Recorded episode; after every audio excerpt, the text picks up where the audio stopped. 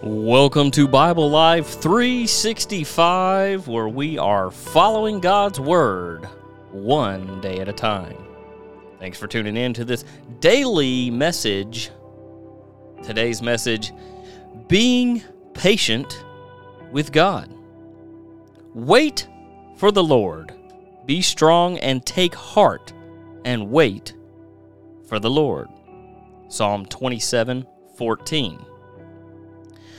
So many times in our day to day life, we hear just give it to the Lord, just pray about it. First off, how often do you actually pray and pray with meaning, with your heart, your whole heart? How often do you talk about it with the Lord, with what you are needing or what you're feeling? It's not a one and done. You have to continue in your prayers. God answers prayers in one of three ways really simple yes, no, and not yet. Of course, we're always happy to receive that yes, and it happened immediately. And sometimes we can understand no. We all know someone who has, say, wanted a child and, and not able to have it, and the answer is either no, and it's for a reason, or not yet. And it's for a reason. Lord always knows what is best for you. And that really can mess with us. When we pray for something we know is God's will,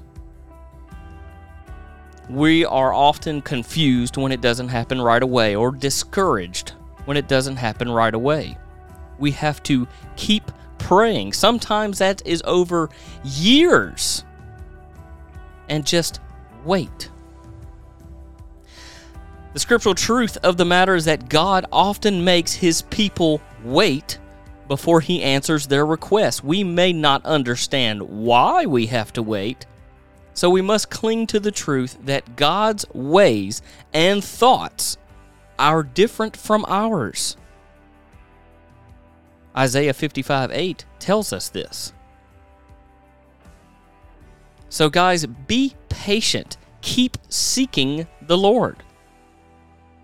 He has made hundreds and hundreds of promises in Scripture, and his track record of keeping them is at 100%. We have a covenant with the Lord, going back to the laws of Moses. He will be there ahead of us. He will clear the way. He will make things happen for his people.